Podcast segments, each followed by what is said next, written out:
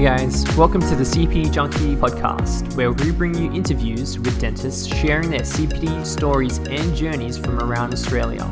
What better way to learn than to follow those who've already done it before? CPD Junkie is Australia's most comprehensive CPD, so head over to cpdjunkie.com.au and become a member for free to access the full features of the site.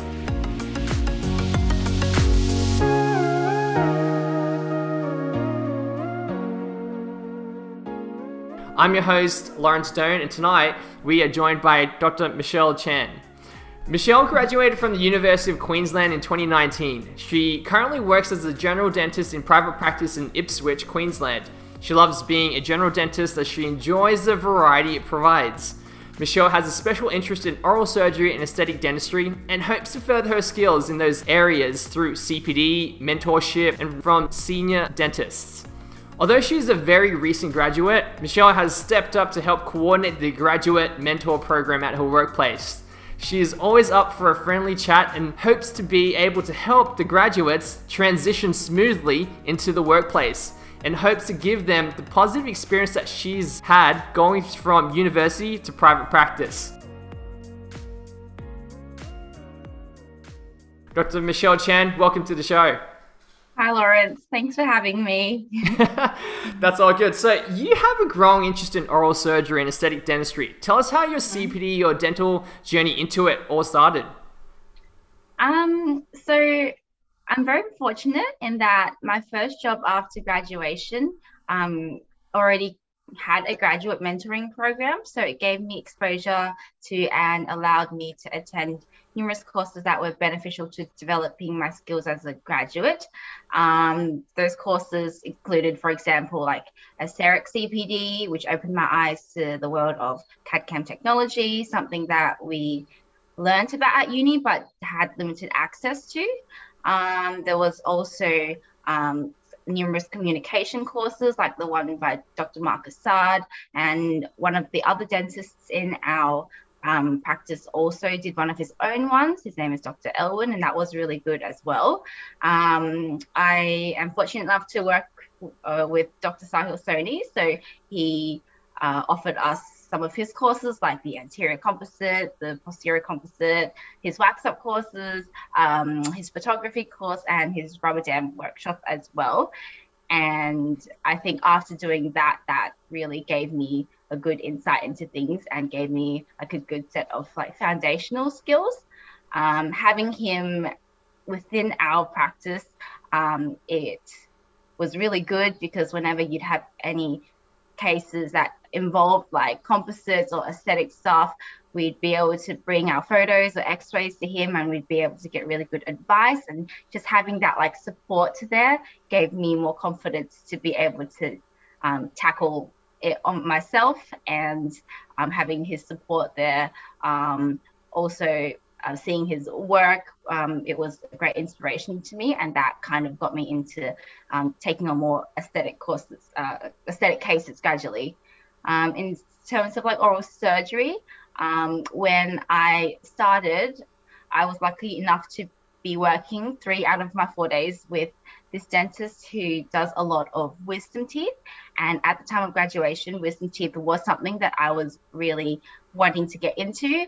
Uh, so I used to block, uh, to like, you know, I used to stalk her books and I used to block myself off and assist her and watch her and like learn like that. And then gradually over time, I've been able to pick up some um, cases of my own and she's been able to help guide me through it. So that's kind of where my interest started in that area there. Yeah. Yeah, okay. So let's talk about it. So, was there particular reasons why you were picking CEREC or um, communication courses or, you know, Sahil's um, courses?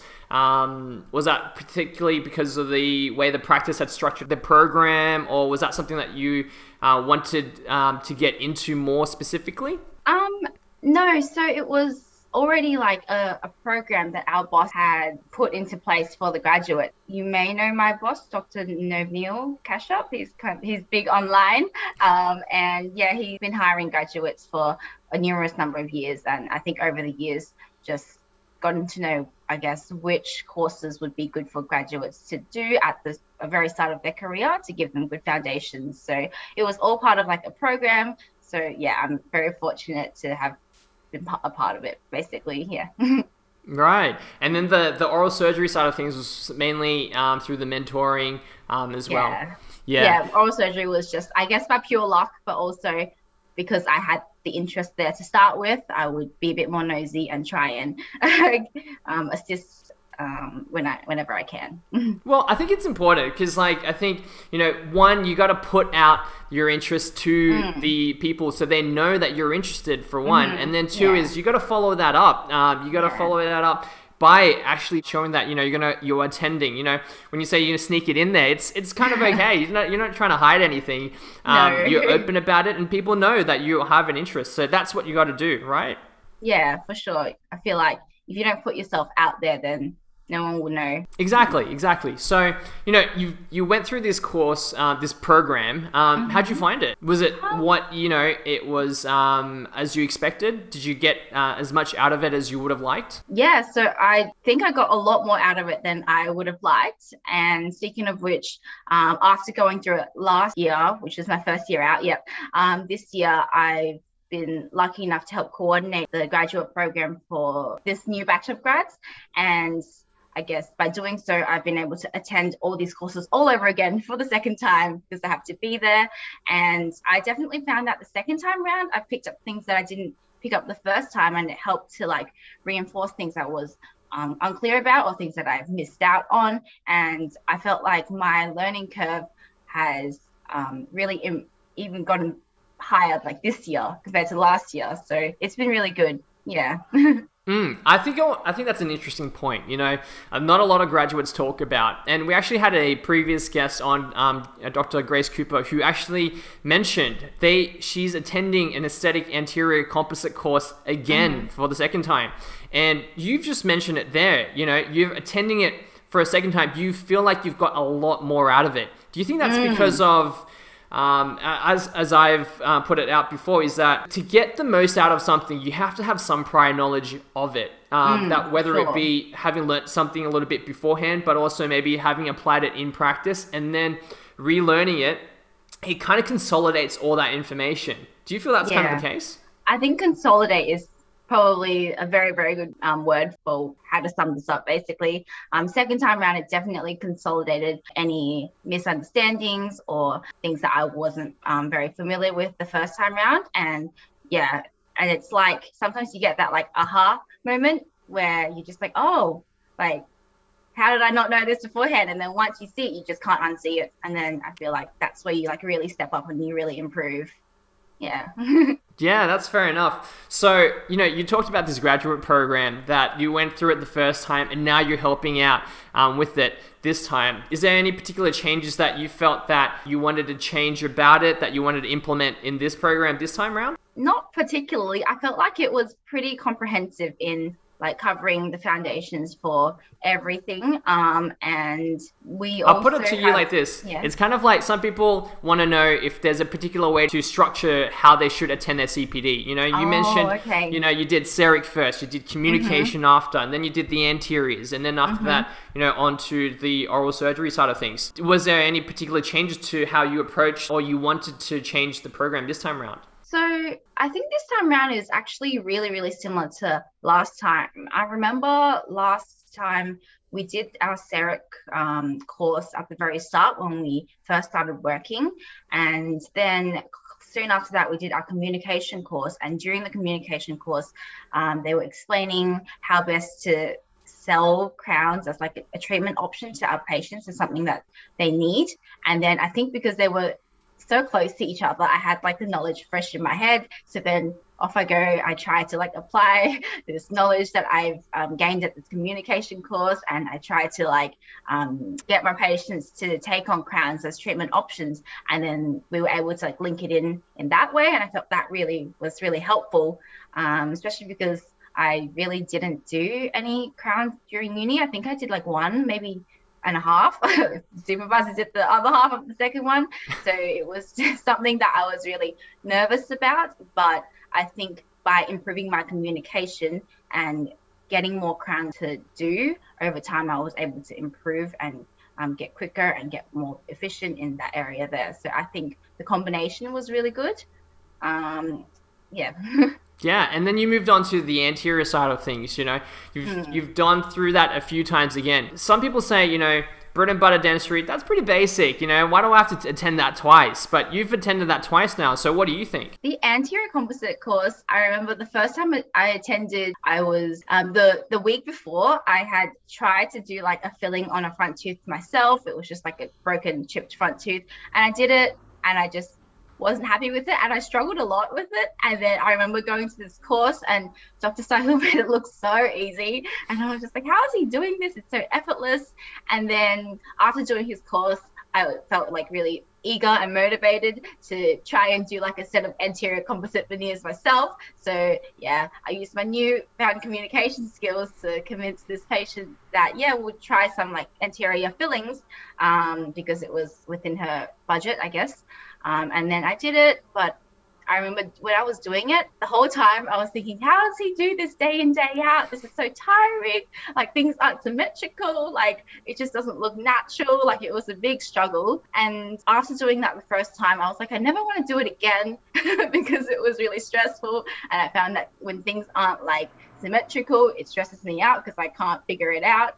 But then um, so I didn't, I left it for a little while and then I did this course again. And this second time round, I was practicing how to use like the clear strip to, and the simple instruments like the sickle probe and just polishing just to create like natural anatomy. And I really, I don't know why, but the second time around, I found it so much easier. And I don't know if it's like some residual knowledge over the months of working that I've picked up on subconsciously that have added to it. But yeah, as you said, it really like brings everything together and consolidated um, my knowledge the second time around. And then sure enough, by chance, a week later, um, I do, um, I had, I got the chance to do some composites on a patient, like this I think it was like a three to three, and I was really, really happy with it. And it was just so much more smooth sailing the second time around. Yeah. So, so you think it might have been a bit of that pressure that you put on yourself, or it's that you knew what you, or you kind of felt like you knew what you were doing? Because I feel like a lot of dentists are all about that millimeter, that millimeter different, that symmetry, you know, and sometimes we're just being a bit too hard on ourselves and it's mm. a matter of yeah okay you didn't quite get it but you know just give yourself a bit of a break and then recoup back and then practice it again um, mm-hmm. and that really is with a new fresh eyes and then looking at working on that you might be able to improve so you've mentioned um,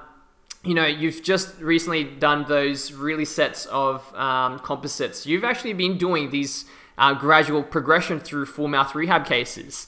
Um, you know, wax ups as well. Talk to us mm. about, you know, did you do anything um, to get into that? Because not a lot of people go back into do wax ups themselves. Not a lot of people do that to prepare them for the porcelain um, veneers or crowns, but you do. Um, so I've only done it for a couple of, like a handful of cases. Um, mostly because we the Dr. Sahil's wax up course was one of the courses offered to us in the mentoring program. So um, after doing that, well, basically after whenever I do a CPD, I I have all this like fresh knowledge that I really want to try and put into practice before I forget it. So then I get really excited, and then I'm like trying to pick up cases linked to what I learned so that I can implement it in practice. So um, yeah, after doing Dr. Sahil's wax, of course, I did find myself some cases that, and I would, you know, take the impressions and then I would take it to him, and then I'd be like, "This is what I want to do. What do you think?" And then he'd be like, "Yeah, let's do a wax up." So then he lets me borrow his wax up machine, um, and then we'd work on a wax up together. Um, I do try my best to do wax up, but then not that good. and then uh, most of the times Dr. Sahil has to, um, you know, refine it for me a little bit or maybe a lot. Um, but I think through him, I've really learned a lot in terms of that aspect of things and the treatment planning side of things. I don't. You mean like how you look at it and how you yeah. kind of like, um, Mike? When you say treatment planning, you mean like how the steps wise? It might not be an overnight thing. Um, it might be like, oh, we need to break this up into parts. Uh, maybe do once um, the lowers first, or mm. maybe do um, anteriors and then work towards the posteriors. You mean like that? Yeah, like like that, like just general like start to finish type of thing, um, and also like the the small details kind of thing on the um, wax ups itself. Um, he would point out things that sometimes I'd be happy with the wax up, and then I show him and be like, mm, leave it on the bench. And then he gives it back to me, it looks completely different. I'm like, oh, okay, I tried. yeah. Um, but yeah. I think I, I, I, like the fact that you talk about how after you um, learned it, you immediately want to go back and yeah. you know practice it. You know, because you didn't want to lose that um, knowledge and that um, and let it fade away because that, yeah. that, happens a lot of the times, isn't it? Because you probably talk to your peers and they talk about how they attend the CPD and they're just waiting for that case to kind of come along, and then like the right by the time they mm. wait, it's like six months later, and you're like completely forgotten. It's not mm-hmm. as fresh. Yeah. Um, I think I've just I've been very lucky, but also um, I think you just have to be perceptive and aware to see where the opportunity is as well. Like sometimes it could be a little bit hidden, but then, you know, if you talk to a patient enough, then you kind of find that they kind of, it's something that they kind of want to do, but just no one's ever offered it to them. Um, and then what's the harm in asking? Like that's the worst you get is no, basically. yeah, yeah. Yeah. So let's switch to your oral surgery side of things. You know, you've mentioned that, um, you know, the first few cases in the past, you only do maybe single ones. You, you were nervous about those first few mm-hmm. ones. And now you do like all four wisdom teeth in, in the one session. That's kind of like, you know, a good kind of progression. Talk to us about that journey. Yeah, so last year when I first started, um, I used to senior dentist's books and block myself off and assist them. Um, and then after assisting maybe like five to 10, um, I built up the confidence to do like single ones myself.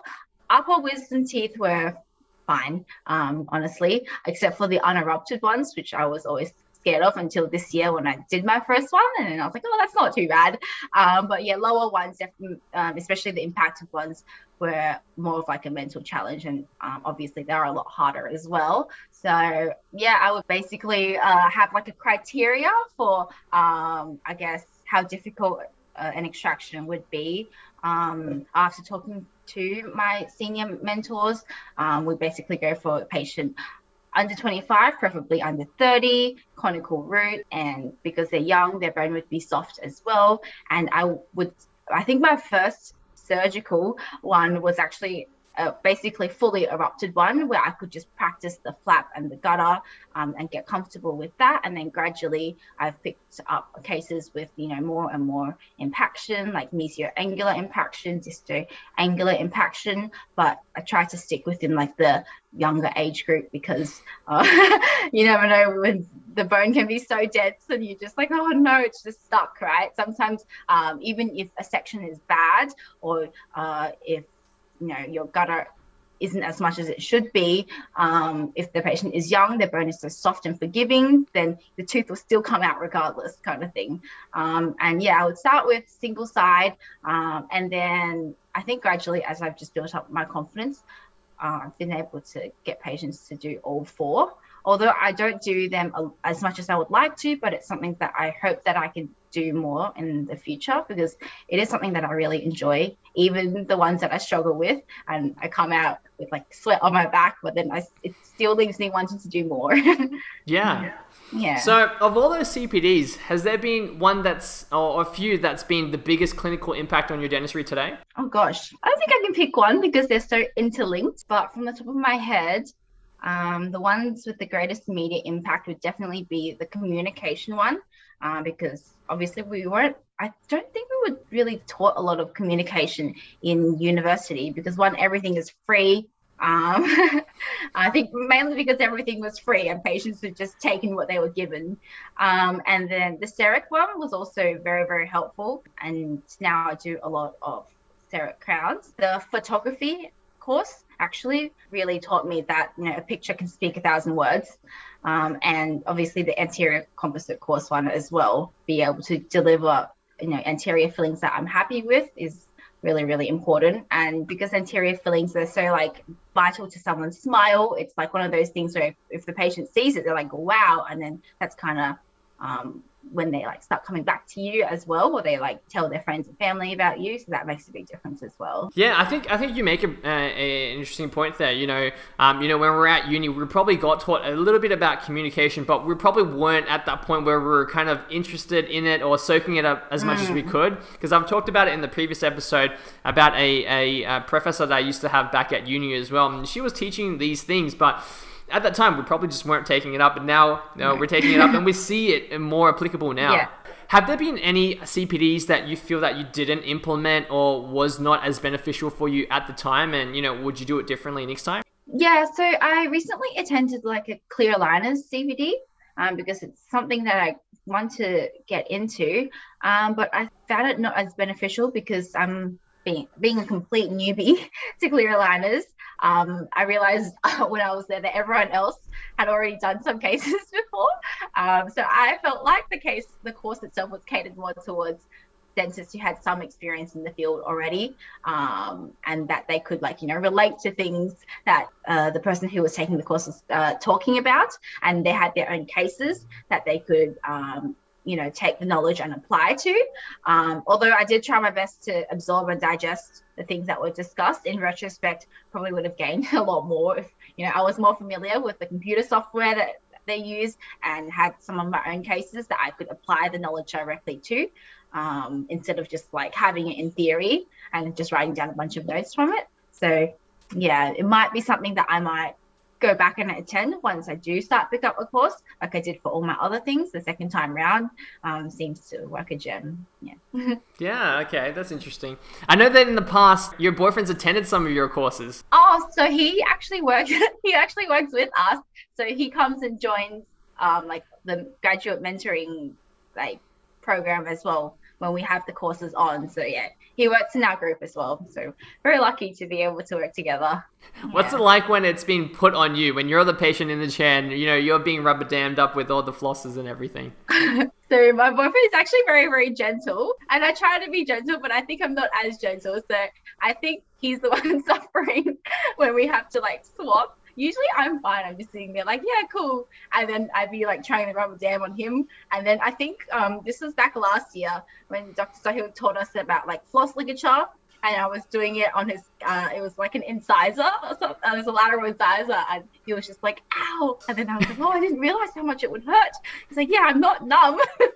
but no, um, he's a lot more gentle than I am. So um, I think, yeah, I'm the lucky one here. um, so you've mentioned Sahil has been a great mentor for you. Have there been anyone else who's been a big uh, um, mentor, or idol, or inspiration in your career, and why? Oh gosh, um, honestly, so many dentists inside inspire me in like their own ways. And besides Dr. Sahil being like the obvious one, um, there is another dentist whose presence has made like a significant impact on my life. Um, she doesn't actually know this because I've never said it to her face, um, but her name is Dr. Sarini, and she was the one that I was talking to you about, um, who was really, really good at wisdom teeth. So I was lucky enough to work with her three out of four days a week when I started. Um, and I remember during my first week last year, I saw a five year old boy who just would not cooperate in the chair. He was screaming and crying, and I didn't know what to do because during uni I had barely seen any kids. And whenever a kid would cry, the supervisor would just come and take over. So, like, you kind of never really got to manage in that kind of situation. Um, I just felt like really helpless. So, I asked Sarini for help, and she comes in and she starts talking to this boy. And I remember I was literally in awe at the way she spoke. She was so gentle and calming, um, but still like playful at the same time. And sure enough, the boy comes down, calms down, and like cooperates. And then from that day, I made it my goal to be able to communicate with kids like she does. Um, and aside from kids, she's obviously a gun at wisdom teeth, and she is kind enough to talk me through her surgical approaches before a procedure, like if I'm going to assist her. And she also stops during mid stops mid procedure to like explain things to me and show me things, which is like really lovely of her because it's so out of her way. Um, then when I started to pick up some of my own cases. Um, she would help me, you know, do a surgical plan for them and talk me through it. And she'd always go out of her way to be on standby for me in case I got stuck or I needed help. So yeah, I'm really, really appreciative of her. And I think I I literally told one of my colleagues that I can't believe someone like her exists and that she's my inspiration. So uh, one day I'd like to reach her level, both in terms of you know her hand skills and like patient communication as well. Yeah. Awesome. You know, yeah. that's that's kind of lead, a good lead up to uh, what I'm going to ask you next, which is, you know, have there been any struggles in your CPD or dental journey so far, you know, that our viewers might not know about? So there's definitely been struggles. Um, social media is a highlight reel, and although I don't share a lot of cases, the ones that I do choose to share are obviously ones that I'm pretty happy with and confident enough to share in a public space. Although I would like to be, I'm not brave enough to share my failures with the public yet.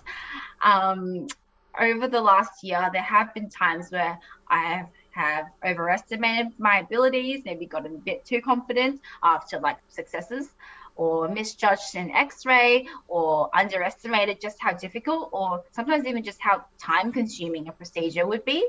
Um, and in effect it would not only stress myself out but also my assistant and the auxiliary staff. Um, i think as someone with like a growth mindset who's trying to like make the most of every day there is a very fine line in balancing trying to push myself every day, but also making sure there's enough time to get things done properly without stressing myself or other people out. I think I'm still trying to figure it out myself, but I think I'm getting better at it. Um, there's been times where I you know, started taking out a wisdom tooth and I think it would be okay. And then I start running late and then I'm like, oh, maybe I'm almost there. And then it gets too late. And I'm like, no, I can't do it. so then I have to like close it up and refer it. But I think that's where like patient communication comes in. Like as long as they want beforehand that you know it's a hard procedure or and that there is a possibility that they might need to be referred. They're usually really understanding as well. Um, yeah, if I was to think of a specific example, something that pops into my head would be at the start of the year, I saw a patient who had a broken tooth. Um, it was a heavily restored lower, lower molar, a big amalgam filling. The cusp had broken off. Um, and when she presented, she wasn't in pain. It was just broken and cracked. And I took a photo and I explained to her that we need to put a crown on this tooth if we want to strengthen it and try and preserve it long term. And she sees the photo and she's like, yeah, let's do that. And so we go ahead and I remove that big metal filling, and then I see along the base of the tooth, there's this fine crack line um, underneath what the filling was. So I took another photo and I sit her up, and I'm like, um, you can see on the photo, there's this crack running, running along the base of the tooth. Um, we'll go ahead and crown it, but I don't know how deep this crack runs. Um, I don't have x-ray vision. Um, you're not in pain right now. So if you are happy to go ahead, we will go ahead and crown it. And hopefully the crown will hold the whole tooth together and prevent it from cracking any further. And you'll be able to keep this tooth. And she's like, yeah, yeah, yeah, let's do it. So we go ahead and we finish the crown and she goes off and I don't hear from her. And then like a couple months down the line, I'm at home on my day off and I receive a message from my colleague who saw her for a toothache. And then he's like, yeah, you did this crown on her and she has a vertical root fracture and what do I, what would you like me to do? And then I'm like going into panic mode. I'm like, oh, mm, just book her back in with me tomorrow and I'll speak to her and that night, I, was, I could like barely sleep. I was stressing. I was like, she's going to be mad at me. Or she's going to be angry at me for, you know, convincing her to spend this money trying trying to save this tooth. And now she's probably going to lose this tooth. Um, and I go into work the next day, and I think she was my first patient of the day, which is good. Um, and then, to my surprise, she comes in and she's like, she's like, "Oh, you were right.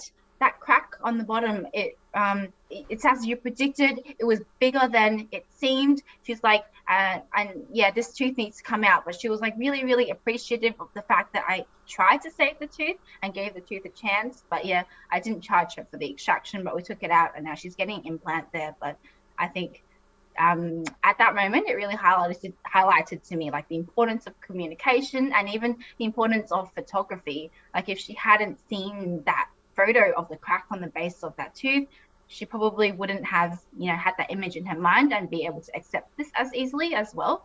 Yeah i think look i think you you've just pointed it out. You know when i was listening to you talk about it that's so important. When i look back at my years as well mm-hmm. that communication if you can communicate everything as much as you can um, all the things that you kind of foresee um, if you lay it out to them um, it's actually better for you because mm. if you mm. don't mention it and you kind of hide it and you want to show that you know actually um, in the mindset you're thinking this could happen, but if you don't say it and they don't know, then then when it actually happens, mm. then you're stuck in a rut. It's all about that preventing uh, mm-hmm. rather than trying to cure the issue. Mm. Um, and you know, if you communicate it, then they're obviously on a better mindset as well. And mm. the other point about that photo, I think 100% with agree with you. Sometimes you know a lot of what we used to do was built on trust um, back in the day because you couldn't take photos to kind of show mm-hmm. it. But now in the modern age, you can take these photos. And mm-hmm. like everyone says, a picture says a thousand words. And mm-hmm. once you kind of show it to them and they understand it, you know, you're on the same page. And if they don't understand it, well, at least you kind of know that you're not on the same page and you feel comfortable to maybe not proceed or whatnot depending on that situation. So mm. I think mm. those are some pretty good points that you've pointed out that I think everyone that goes through their first few years definitely experiences. Yeah. Um, and as you said, um, you know, if you make, if something bad happens or something doesn't go to plan, and then you try and tell them afterwards, and it just seems like an excuse rather than if you tell them beforehand, then they're like, oh my God, you're a genius. You like predicted it kind of thing. It's as you said, like, but thank you for trying. So um, it's always good to tell them beforehand. Yeah. Mm. So, uh, you know, f- during this period of time, there's lots of graduates right now that mm-hmm. are very nervous. Um, you know, mm-hmm. when it comes to the lead up to in the interview, I've heard that you know you've actually been a little bit nervous in the past in your lead up into your interview. You know, you're worried about fitting into the workplace. You know, your lack of experience, your you know your competency level. You know, getting stuck. How do you kind of debate all these kind of things? Talk to us about you know what now that you're gone through that stage, what graduates might need to think about um, in the lead up to it. I think I still I still remember how nervous I was before my interview um, to get the job that I'm in right now. Um, I think um, during uni I wasn't particularly outspoken or, or anything like that. I felt like I was just like average, middle of the pack kind of person. So I think I had my own doubts in, um, you know, whether or not I'd be employable. I guess. Um, but yeah, after getting the job offer and accepting the job, I've like never looked back. I prior to starting work, I the whole week I was really, really nervous. Even on the drive to work, I was nervous about whether or not I'd fit in, whether or not people would like me. Um, as you know, most people do when they start a new job or go to a new place. You are nervous because you want you want everyone wants to be liked and everyone wants to be accepted. Um, so, but yeah, literally within a week, not even a week, maybe a couple of days of working, uh, I felt very comfortable in the environment that I was working in. I felt that I was being um, supported and people respected or they understood that I was a graduate. So they would give me more time to do things. I wouldn't have any pressures. Um, and senior dentists and staff were so happy to help me whenever I asked questions or needed help. Um, so yeah, if for any graduates looking for jobs, I would definitely um, try to look for a place that does um, understand the needs of a graduate, you know, offer that mentorship. Um, if they know anyone who has worked there, maybe ask them for their experiences. I guess um, testimonies always help. Like if someone else has had a good experience there, then you know you you know that you have you know one foot in the right place, I guess. Um, I guess don't focus on money. Definitely focus on getting good mentorship and being in a place that would support you and give you a good foundation to begin with. Mm. Yeah. So you graduated in a year where there was COVID. There was lockdowns, you know.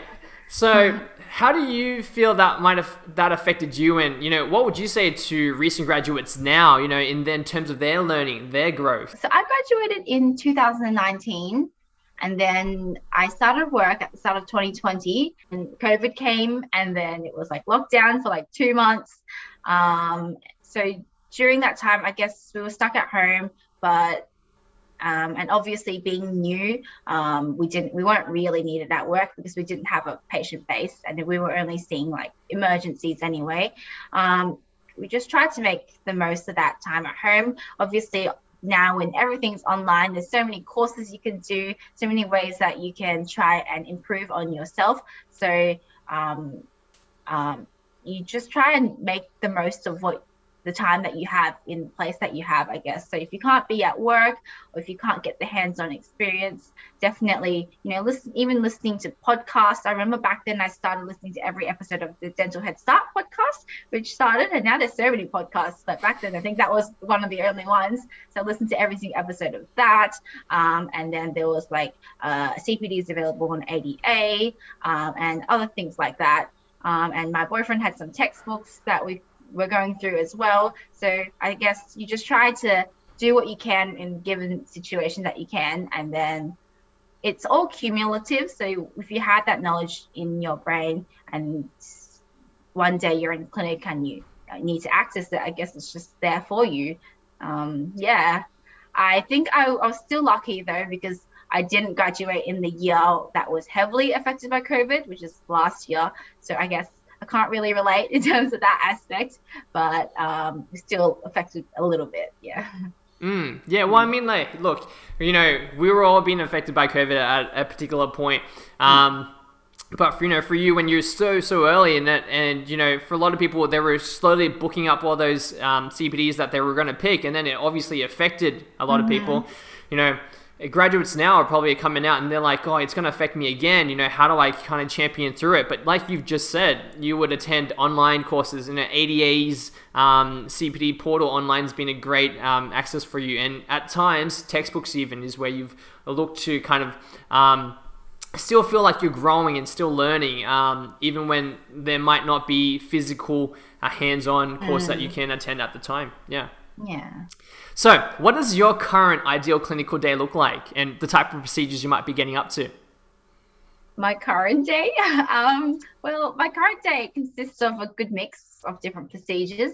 Um, I guess just ranging from checkups and cleans, emergencies, fillings, crowns, pediatric dentistry, some wisdom teeth, and a little bit of endo here and there. Um, honestly speaking, I'm not sure what my ideal day would be because I really enjoy like the variety I have going on right now. I'm the type of person that gets bored with repetition. So having a mix of procedures, it keeps me on my feet and it keeps my brain engaged. So I'm pretty happy with um, what I'm doing right now. But moving forwards into the future, I think I would like there to be more oral surgery and um, uh, more like aesthetic work to come into it as well. mm. And what kind of courses do you want to kind of take on to kind of get you to that point? Um, so in terms of like the oral surgery side of things, um, I do find that very interesting. So I'm thinking maybe I will take on um, start doing some like implant CPDs as well. We have a dentist who works with us who places a lot of implants, and he's nice enough to um, let us restore the ones that we refer to him. So I've been able to do like a couple implant restorations under his watch, which were stressful but also um, fun. Uh, but yeah, in the future, maybe looking at getting into implants as well. Um, but definitely getting more confident with like wisdom teeth first before I get into implants. Yeah. Mm. So, outside of dentistry, you run an online food blog, you know, called at Run to Food, and you started that um, as a hobby during your university years, and has gradually turned into a more of a little side hustle. What yeah, do you think for a lot of the plethora of graduates now who are coming out with you know these social media accounts, and you know how should they think about it? Um, how should they think about it? Um, well, I think of mine was as still being a hobby. It's like a good balance and a good creative outlet essentially um, to what I do for work. It's so drastically different. Like it's like engages a completely different side of my brain, which is great um, because you know if I'm burnt out from work or tired from dentistry, I don't have to go home and do more dentistry. I come home and I'm like, what should I bake? uh, um, but I know a lot of um, graduates are making like social media accounts for like their dental work, I suppose, which is great and putting themselves out there, which is awesome. But I guess my advice would be try not to take it too seriously. I think when you make something into like work or like a job, then sometimes you enjoy it a lot less. But because I had I had this going as like a hobby the whole time while I was studying, it was something that I would like look forward to doing kind of thing. I look forward to going home baking and you know when I started sharing some of my recipes with my followers, I received so much like positive feedback and it was like a loop and it like got me addicted kind of thing. And i would like you know try and like you know in effect share more with them.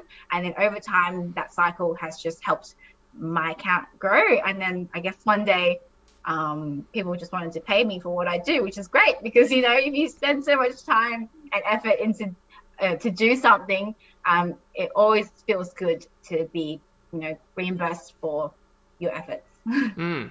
I think yeah. what you're an interesting point you just made is the fact that you know you shouldn't just create an account just because you um, you know want to catch on to this wave. It's more yeah. about you know you're doing it because you actually have a passion for mm-hmm. it. Because otherwise, it's not really gonna go the long mile. You, like you said, you're just gonna treat it like work, and it's just gonna yeah. drain you. Yeah. Yeah. Mm. But you've actually done an interesting research on factors that influence a person's search for a oh. dental clinic. Was that right? I mean, something that? about social media. Um, tell us a little bit about that. Yeah, so it was our like final year research project um, as part of our like honors degree, and um, I think we picked that one because oh, I don't remember why we picked it, but it was basically I think it started when um, I was saying how the dental clinic I go to has a TV on the roof, but the ones in um, uni don't have a TV on the roof, but they have a massage chair function. and then I will say, and then have patients would come in, they'd be like, oh, the chair's moving. This is great, kind of thing. And then I think that's kind of what started it. Um, but we basically went onto the streets. Well, we brainstormed a whole heap of like factors that would potentially uh, affect someone's choice of a dental clinic. And we went onto the streets and then we had to ask people if they had two minutes to fill in this survey for a poor uni student. Um, obviously, we got rejected a lot. Um, and we learned that we never wanted to do that again, but we didn't have a choice at the time. Um, and I think the summary of results was that yeah, TV doesn't really matter. Massage chair doesn't really matter, to be honest. It's more so um, convenience for most people um, and like positive reviews like you know um, referrals from like friends and family and people in someone's immediate circle so those are the two main factors um, that affected someone's choice of a dental clinic yeah yeah yeah so like your point was like that social media um, is really limited for more of the younger viewers and word yeah. of mouth is really word what's going to drive sure. Yeah, yeah, and you were talking yeah. about was it convenience of yeah the attend um, the attendance and maybe a booking appointments and maybe yeah. the cost. Those kind of factors to play more of an important factor than you know what might be a social media platform um, yeah. account. Like social media can get like some people in the door, but then like ultimately, you know, if it's so hard to find parking and you're so far away, most people would be like, no, I'll just find somewhere closer by. Yeah. Mm. yeah. So, we've got a few guest questions for you. And I'm going to pronounce okay. some of these um, guests yeah. um, wrong, but I'm going to give it a go. So, okay. we've got um, D Learn wanted to ask you, what is your general mindset when you take on difficult procedures or cases? Um, so Dylan's my partner, my boyfriend. of course, he'd ask me this. um, so I guess I've always tried to approach challenges in life with like a growth mindset um, because I understand that challenges help me grow and the end will always justify the means. Um, slightly unrelated tangent, but during school, I used to be a runner um, on the cross country and athletics teams. And I remember one of my coaches told me if it doesn't challenge you, it doesn't change you. And that's something I've tried to like hold on to through years like to help me through years of like tough training sessions. Um, because you know if i only do things within my comfort zone then nothing will change and i won't improve. So i guess going back to dentistry um, this would also apply with taking on like new procedures or gradually more complex cases. Um, i'm not afraid of a challenge but i guess in dentistry i would pick my challenges more carefully and try to have the added or go in with the attitude of the I won't know if I don't try. Um, I'm really lucky to work with so many kind and helpful senior dentists who can talk through cases and procedures with me so that I can actually determine for myself whether it is something that I can ch- uh, attempt or take on for growth purposes or something that I really should just refer to them uh, or refer away to a specialist.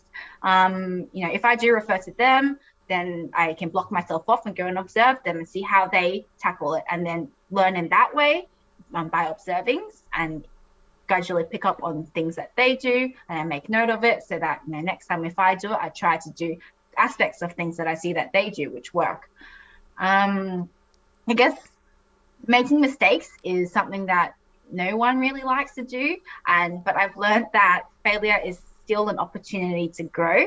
Like I can only do my best and if something doesn't go to plan then it like will be a lesson for the future I will, if something doesn't go to plan, I will do some self reflection and, you know, speak to senior dentists regarding what I could have done differently uh, to achieve a better result the next time I do it and bear it in mind and then hopefully not make the same mistake again. Um, but as I said before, communication is literally well, communication between the dentist and the patient is like the most important thing. And I feel like as long as they are aware of the possible risks and complications, then if something doesn't go to plan, then most patients are really understanding. mm. uh, I think Liz, yeah, wanted to ask, what aspect of dentistry have you grown the most since graduation? Why and how? I would actually say um, wisdom teeth, like oral surgery. Um, I, at the start, when I first started, I had to ask for help a lot if you know I got into a difficult extraction and I just didn't know what to do. Like I didn't know where to remove the bone or I didn't know the right way to like section it. Um, and I had to ask senior dentists to come and step in and help, you know, bail bail me out of a procedure. But then over time, I've become a lot more like confident in my like extraction abilities. Um, and sometimes, uh, you know, if a tooth is taking a like a long time to take out instead of just giving up and um, going to take taking the easy way out, I suppose, and grabbing like one of the senior dentists, I would like back myself more and be like, no, like I've done this before. Like it's just gonna some teeth just take time. And then I would just try and be more patient and give myself that extra time to take it out instead of like panicking. I think I just over time I've built more confidence in my own skills to know that you know I'll get there kind of thing instead of just like giving up. So I think you know in terms of like extractions and that side of things, that's probably where I've grown the most. Uh, yeah. yeah. Miss Angela wants to know how has training new graduates developed your own skills? She always asks me hard questions. I guess, as I said before, um, by going to the CPDs that they need to attend and co- helping to coordinate them, um, sitting in there and you know listening to things the second time around, um, actually, to my surprise, has really really helped me consolidate a lot of my own skills in that way. Um, I actually don't work with a, a lot of the grads like we just don't have like the same working days i think i work like one or two days with them, but like they're like half days here and there kind of thing. So I don't see them that much, but sometimes when they do like cases and stuff, they would come and show me, which gets me really excited because it reminds you of was back when I started, and um, I don't know, it just it consolidates how far I've come personally as well. Um, even though I still have like a lot of learning to do myself. Yeah. Mm. Mm. A few people have also asked, how do you balance your work and your personal life? Mm-hmm. Oh, as in with um my food blog and work. um, I I think because they're so different, um, it really really helps, and it's like I don't get like a burnout per se because it's just so completely different. Um, they are similar in the way that they're both very hands-on. Like if I have to create a recipe and take photos, I have to like plate it myself. It's very artistic, but that's also like the side of dentistry I enjoy as well in terms of like the composites and stuff. Um, so we can draw parallels in that terms, but everything else about it is so different. Um, it's quite easy to balance, I guess, being a dentist because I only work four days a week. So I get like three days off where I can do that stuff.